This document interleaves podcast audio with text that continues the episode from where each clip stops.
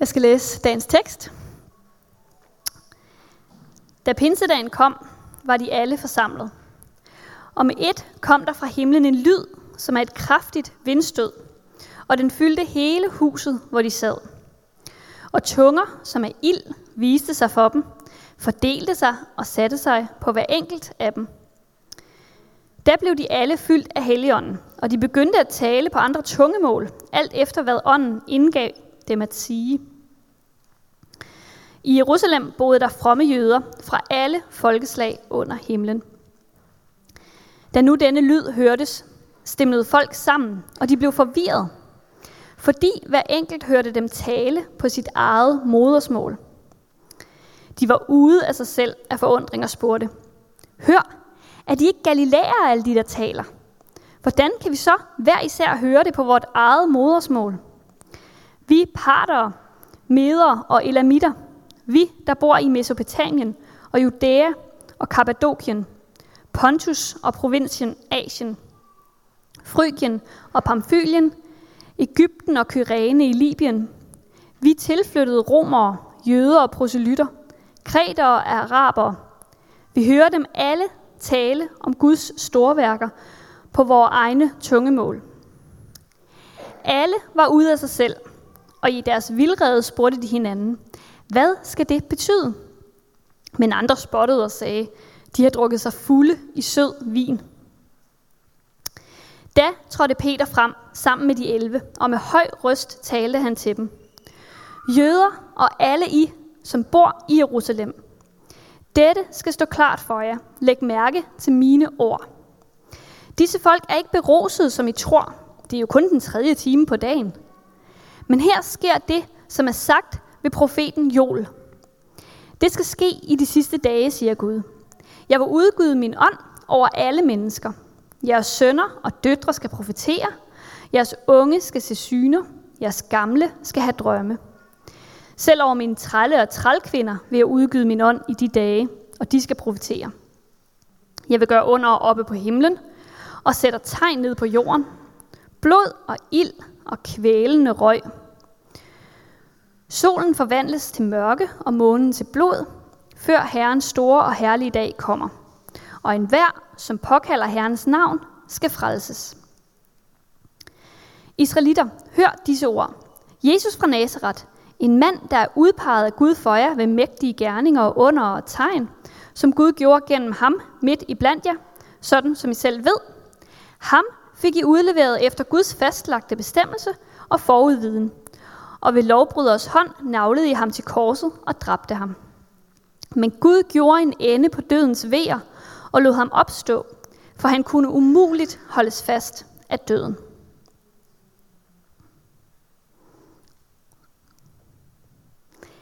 Denne Jesus har Gud lavet opstå. Det er vi alle vidner på. Han er ophøjet til Guds højre hånd og har fra faderen fået Helligånden som lovet, og den har han nu udgydt. Det er det, I både ser og hører.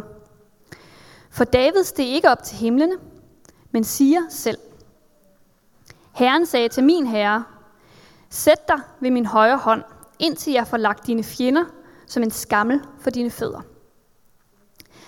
Så skal da hele Israels hus vide for vist, at den Jesus, som I har korsfæstet, har Gud gjort både til Herre og til Kristus.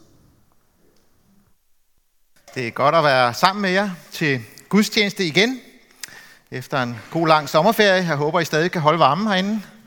Hvis man er sådan ved at få det lidt, lidt varmt, så må man godt lige rejse sig, eller gå ned og tage et glas vand, eller sådan noget. Så, øh, så kan I bare lade mig om at svede heroppe. Som Anne nævnte, så øh, er vi her efter sommerferien startet på en ny serie, som vi har kaldt År 0, og som, øh, som handler, at vi vil gennemgå den første kristne kirke, sådan som det er beskrevet i det brev, der hedder, øh, den bog, der hedder Apostlenes Gerninger i det nye testamente.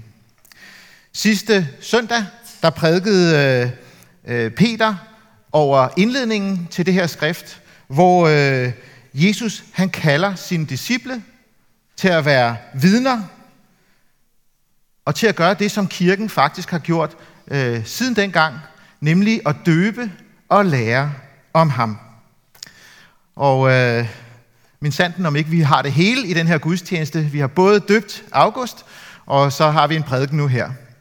Så, så siden øh, Jesus han faktisk gav det her, den her øh, opmundring, eller den her mission, så har kirken praktiseret det. Men sidste gang, der hørte vi også det her med, at Jesus ikke bare sådan sagde, og så er det bare med at komme ud. Han sagde, vent. Vent, fordi øh, I har brug for Helligånden til at udføre den øh, opgave. I har brug for, at Helligånden kommer og giver jer kraft til det. Og det er lige præcis den begivenhed, som vi så møder i kapitel 2 i Apostlenes Gerning, som I har lyttet til i dag. Øh, pinsedag, hvor det skete, som øh, Jesus han havde lovet sine disciple. Og øh, pinse, som vi så i videoen, så er det ikke den, der står allerforrest. Øh, måske kan vi sige noget om jul og påske og sådan noget, men pinse, den er, den er lidt svær.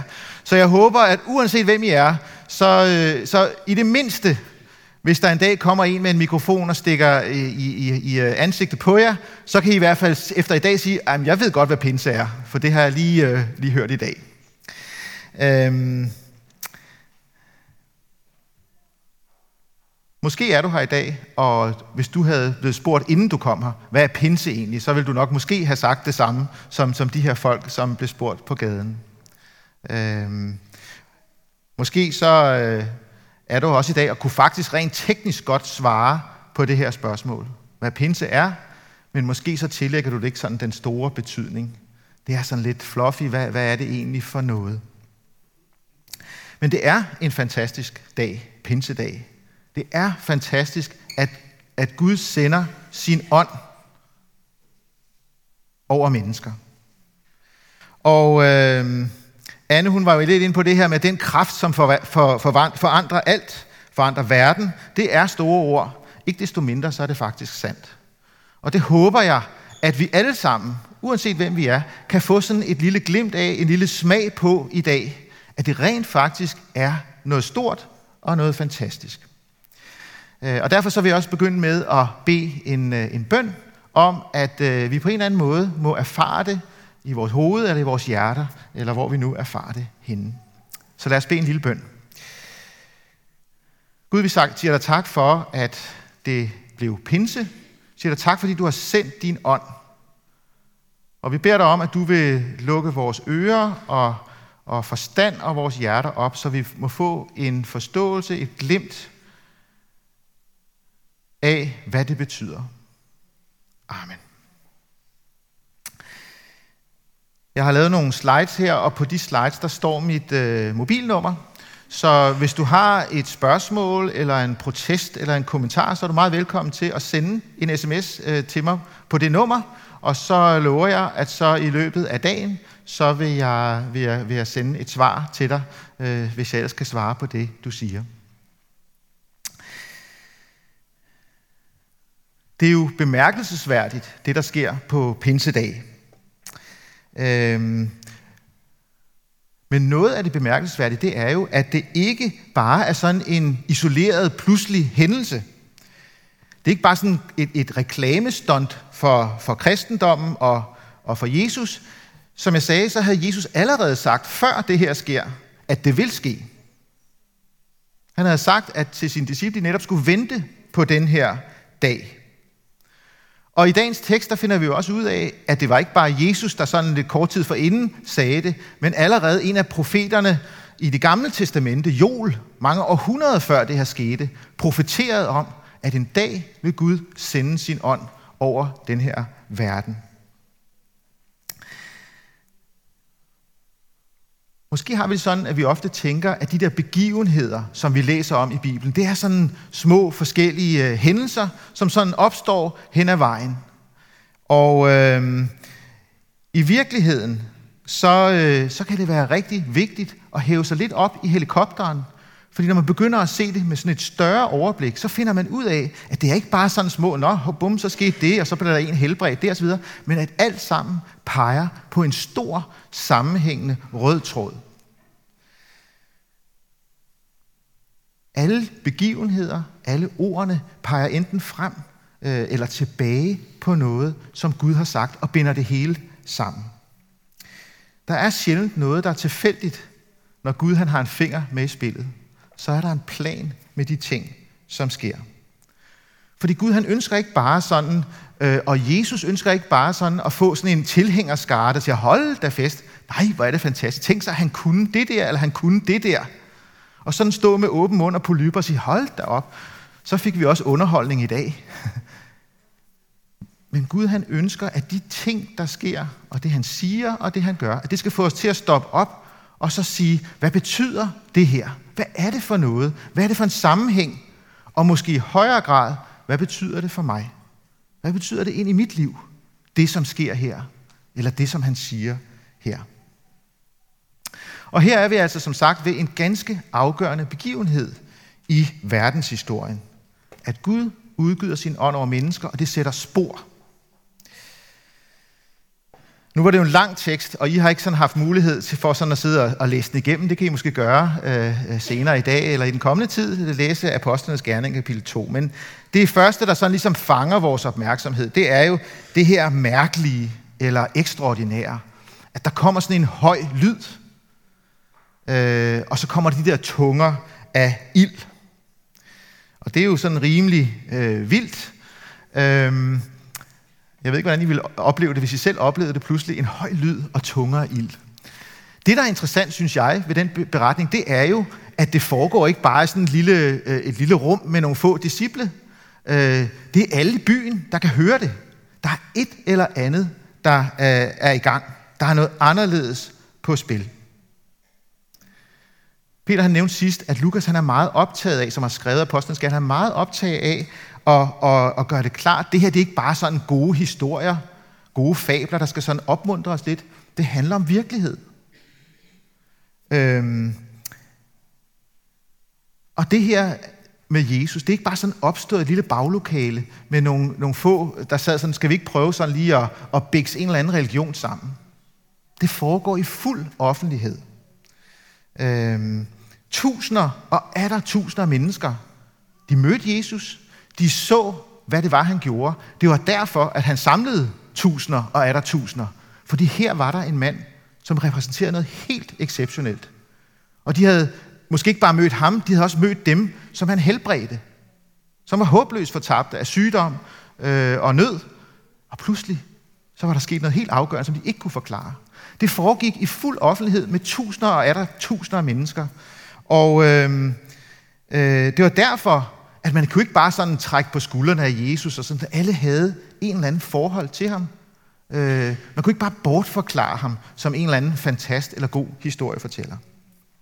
Og det er derfor, at øh, de også nu stemmer sammen, for de kan høre, der foregår et eller andet voldsomt. Hvad er det for noget? Det første, som man kan lægge mærke til også, det er det her med, at disciplene pludselig går ud og taler på gader og stræder øh, med, med folkene, der er der. Øh, dem, som kender lidt til, til, til Bibelen, de ved jo godt, at efter Jesus var blevet slået ihjel, så gemte de sig og var bange, for de vidste godt, når de slog Jesus ihjel, hvem bliver så de næste? Så de holdt sig bag lukkede døre, og de skulle ikke nyde noget. Og pludselig så går de frem og fortæller om alle de her ting.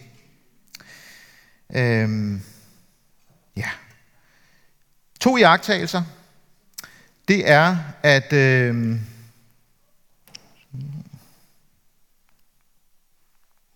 Kan du trykke på den næste, Nimmer? Nå, vi ser, om den kommer. Øhm, to jagttagelser. Den første er, at det her, den her store ting, det her mirakel, som de oplever, hvis I lægger mærke til det, så er det ikke sådan, at øh, så siger alle, nej, nu tror jeg på Gud. Altså, jeg har oplevet det her øh, lyd og tunger og ild og sådan noget. Der, der er virkelig noget om snakken. Hvis I lægger mærke til, så deler det faktisk folk. Der er nogen, der siger, det her, hvad, hvad, hvad er det for noget? Hvad, det, det er jo helt vildt, hvad, hvad der sker. Og så er der andre, som, som siger, de har nok kigget lige, lige dybt nok i flasken, øh, for, fordi det der, det, det, det, det, det er for langt ude. Så, så øh, til mig, som er, er, er kristen, så siger det i hvert fald en vigtig ting. Fordi jeg har det indimellem godt sådan, når jeg snakker med folk, og vi diskuterer noget med Gud, eller sådan, og sådan, så, har, så, så, så, så har jeg tænker indimellem, hvor kunne det være fedt, hvis jeg sådan, når vi nu har snakket sammen og kommet med alle argumenterne, så kunne jeg sådan stå op, okay, snak til side, nu, nu, nu, nu får jeg lige Gud til at lave et lille mirakel, og så er jeg den, der har vundet. Hvor kunne det være fedt at have sådan nogle mirakler lige i posen, så kunne jeg, så kunne jeg vinde hver eneste diskussion og overbevise folk om, at Gud han, han, øh, han findes. Men til synlædende, og det vidner Jesu liv jo også i, i, i høj grad om, at selv om man oplever et stort mirakel, som ikke kan bortforklares, så fører det ikke nødvendigvis til tro på ham. Og til dig måske, som ikke er kristen, og, øh, og der, der, der, der udfordrer den her tekst jo også, eller jeg vil gerne i hvert fald komme med en lille udfordring, fordi øh, øh, hvad skulle der egentlig til, for at du begynder at tro på Jesus? Tro på Gud. Hvad skulle der til? Øhm, jeg møder nogle mennesker, som siger, jeg vil sådan set gerne tro på Gud, øh, hvis han bare lige vil vise sig for mig, hvis han bare lige vil gøre et eller andet mirakel, så, så skal jeg nok tro på Gud. Men i virkeligheden viser den her beretning at måske er det ikke helt så nemt. Fordi folk, der så de her mirakler, oplevede dem. Det førte ikke bare automatisk til, Nå, nu tror jeg på Gud. Og det interessante er, nu kan vi, det er jo en meget gammel beretning, jeg har selv oplevet øh, mennesker, som har, som har mødt det guddommelige, har, har oplevet et mirakel. Og nogle af dem, der betød det, jeg tror på Gud. Men for andre, der øh, kom det ikke til at betyde det. Øh, så, så jeg har lyst til at udfordre dig til måske at overveje, hvad der skal til, for at du tror, vil tro på Gud. Er det det der mirakel, som du siger, jeg er der åben? Eller vil et mirakel bare sige, det, det kan jeg ikke lige forklare, men nu må jeg også videre med mit arbejde? Hvad skal der til?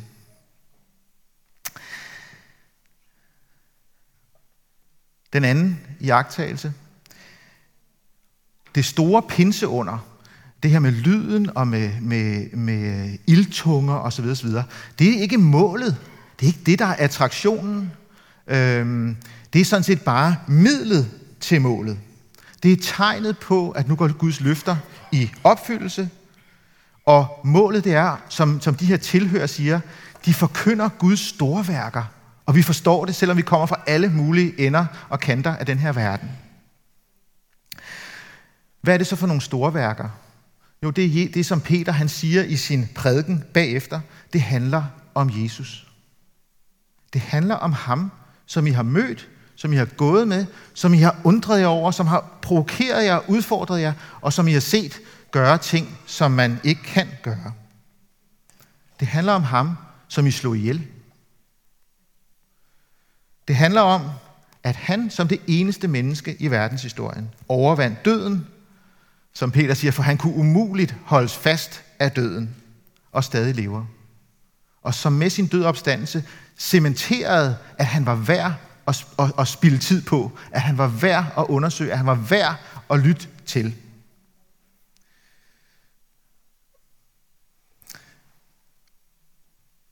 Måske tænker nogen sådan, at det har vi ligesom hørt før, Jesu død og opstandelse. Det, man kan næsten sådan sige det, så det bliver sådan helt, det er jo meget naturligt næsten, at en mand dør og opstår. Jo, jo, det har vi ligesom hørt. Det bliver ikke større end det. Det bliver ikke større end et menneske, som har gået omkring, som dør og er stendød, og pludselig, tre dage senere, så opstår han fra de døde. Det bliver ikke større end det. Jeg er jo sikker på, at hvis der kom en og sagde, jeg har, jeg har fundet kuren for kræft, så ville vi alle sammen flokkes om ham. Og efterhånden, som vi så, at, at, at øh, folk blev helbredt, så ville vi tænke, det er jo fantastisk, det er ham.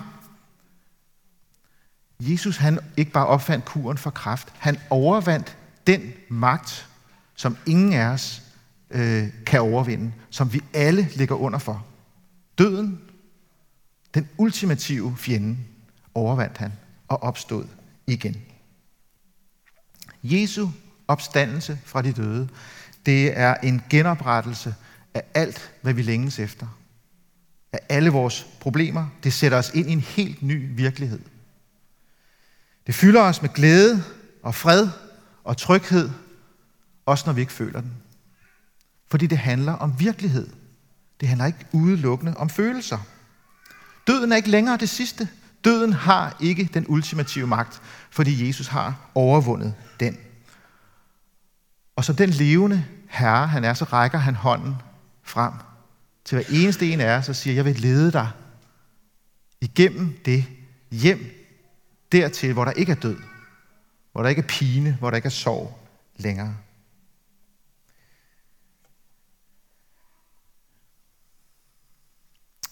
Det her med Helligånden og det her med Pinsedag, det er på en eller anden mærkelig måde sådan et mix mellem noget helt sådan øh, hverdagsagtigt og mennesker af kød og blod, og så noget overnaturligt og noget, som vi ikke kan forklare, noget, der sådan på en eller anden mixer det hele. Og det er lige præcis Helligånden, som gør det der mix.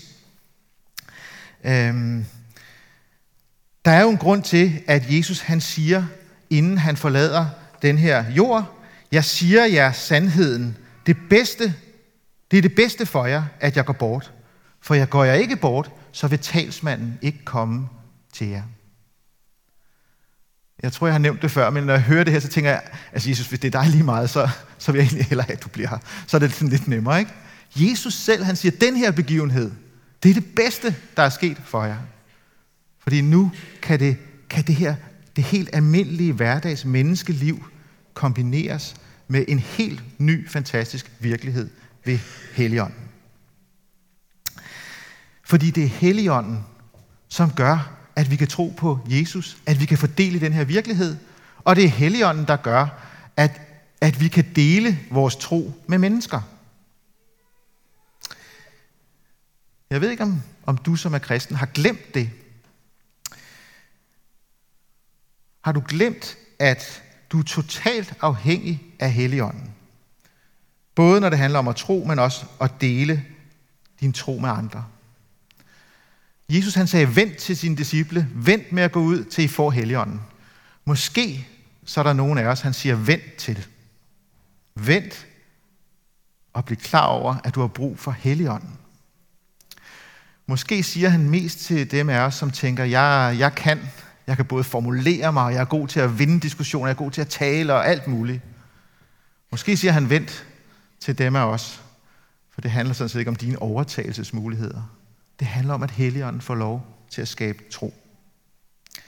Og måske så siger han faktisk, gå til nogle af jer. Gå til dem af jer, som også tænker, det handler om mig. Det handler om, at jeg skal præstere, og det kan jeg ikke. Hver gang jeg skal sige et eller andet, så, så er det som om, det, det, det, det, det, der kommer en kæmpe klump i halsen, og jeg, det kommer bare ikke ud. I virkeligheden er det sådan lidt det samme. Du tror, det afhænger af dine fine formuleringer og af dit øh, fornemme øh, ydre. Jesus han siger med frimodighed gå, for det er Helligånden, der nok skal gøre arbejdet. Jesus han har kaldet os alle kristne til at være et vidne om ham. Men øh, pinsens begivenheder gør det klart, at Helligånden må udruste os, må skabe troen og må sende os og lede os. I apostlenes øh, situation, der gjorde han det ved sådan et sprogunder. Øhm, hvis mennesker overhovedet fra alle de her dele af verden skulle forstå det, så var han nødt til at give dem tunger, så, så de kunne forstå det hver på deres sprog så ville de jo ikke fatte en lyd af det, og, og, og på ingen måde kunne, kunne fatte, hvad der foregik, og komme til tro på Jesus. Øhm, må ikke der er nogen af os, som tænker, altså det er næsten et lige så stort sprog under, der skal til at tale om Gud og Jesus, og hvad det betyder osv., til, til, til de mennesker, som vi er iblandt, selvom de udmærket godt kan forstå, hvad det er, vi siger, for de kan også dansk. Der må et sprog under til, for at det overhovedet giver mening. Til dig og mig, der siger Pinsens tekst, at øh, Helligånden, han er sproggeni. Så vores små fattige sætninger og ord kan han bruge, som mennesker forstår med deres hoveder, med deres hjerter. Det synes jeg faktisk er rigtig opmuntrende og godt at vide. Øhm, så måske skal du vente og blive klar over, at Helligånden udruster og skaber tro. Eller måske skal du gå og blive sat fri fra, at du tror, det er dig, der skal gøre det. Og til dig, som, øh, som måske ikke tror, så er der faktisk også en opmundring i det her. En stor opmundring, synes jeg. Fordi kristendom er netop ikke bare et nyt regelsæt, en ny filosofi, et eller andet system, du skal arbejde dig op igennem, og så til sidst, hvis du gør det godt nok, så, øh, så kan det være, du kommer til øh, troen. Nej, faktisk, så, øh, så er Bibelen klar. Du kan ikke tro. Du kan ikke præstere det. Du kan ikke sætte dig ned og sige, nu vil jeg, nu vil jeg, øh, og så videre. Også der er Helligånden en opmundring. Øh, Luther, øh, kirkens store reformator, han var helt klar over det her. Lige før, da August han blev døbt, så, så, så øh, sagde vi trosbekendelsen, hvor vi tror øh, på Helligånden. Øhm, og til, til forklaringen øh, om det her med Helligånden, så siger Luther, det vil sige, at jeg ikke af egen evne og kraft kan tro på Jesus Kristus, min Herre, eller komme til ham, men Helligånden har kaldet mig ved evangeliet, har oplyst mig med sine gaver, har helliget og opholdt mig i den rette tro, ligesom han kalder, samler, oplyser og helliger hele den kristne menighed på jorden, og bevarer den hos Jesus Kristus i den rette ene tro. I denne kristne menighed forlader han daglig mig og alle troende, al synd og, rig, og, ved, og, og, og al synd rigelig, og vil på den yderste dag opvække mig og alle døde i, i Kristus, øh, og i Kristus give mig med, med samt alle troende evigt liv. Det er vist og sandt.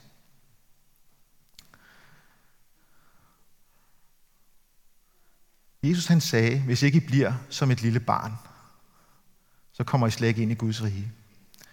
Øh, vi så øh, August før. Vi så, hvor hjælpeløs August er. Og øh, en hver sådan romantisk forestilling om, at små børn, de er jo bare glade og, og, og tager bare imod og alt det der. øh, der var August faktisk et rigtig fint billede, fordi sådan er vi jo heller ikke. Vi løber skrigende væk og har alle mulige tanker osv. osv. Troen må skænkes os. Pinsens under er, at Helligånden skænker troen til dig og mig. Jeg ved ikke, om du kan høre, hvor fantastisk det er, men det siger noget om, du behøver ikke at være super intelligent. Du behøver ikke at være øh, religiøs. Du behøver heller ikke at være sådan øh, bimlende naiv. Du, du, du behøver sådan set ikke engang at være søgende, for det handler om at modtage. Det handler om at tage imod. Det handler ikke så meget om, hvor du er eller hvem du er. Så opmundringen og udfordringen til dig er måske i dag, tør du lade Helligånden komme til? Tør du lade være med at kæmpe? Eller lade være med at være ligeglad? Men lad ham komme til og få lov til at røre ved dit hjerte og skænke dig troen på Jesus, søndernes forladelse og evigt liv. Også for dig er Helligånden sprogekspert og menneskekender, så du behøver ikke at blive en anden eller gøre dig lidt pænere, fordi han kommer til dig, ligesom du er. Jeg håber, at øh, der kunne siges så meget mere, øh, men, men nu kan jeg se, nu, nu, nu begynder det at blive for varmt og sådan noget, så nu må vi hellere stoppe. Øh, øh, men jeg håber, du har fået bare et lille glimt af, hvor fantastisk det er, at Helligånden er kommet. Helligånden, som øh, er sproggeni, og som kender os, og som er forudsætningen for, at det overhovedet kan trænge ned i vores hjerte. Vi skal høre meget mere om Helligånden de kommende søndage, hvordan han kommer til os, hvordan han taler til vores hjerte, hvordan han går i forbøn for os, hvordan han skænker os sine gaver, øh, sin kraft.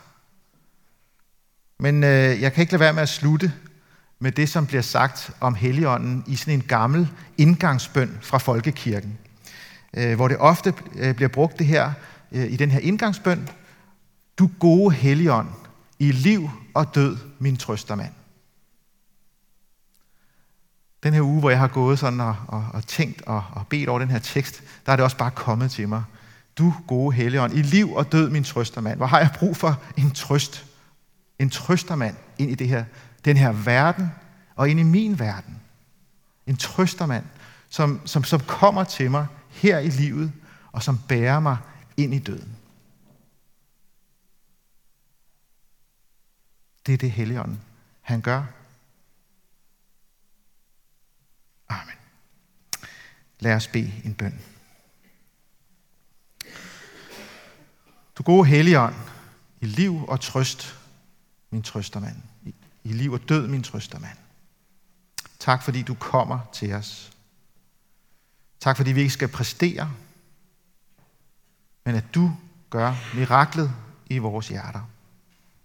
Tak fordi du kender hver eneste en af os, som er her. Du ved, om vi lever med dig, om vi har glemt dig, om vi aldrig har mødt dig. Tak fordi du kender os og ønsker at komme til os. Amen.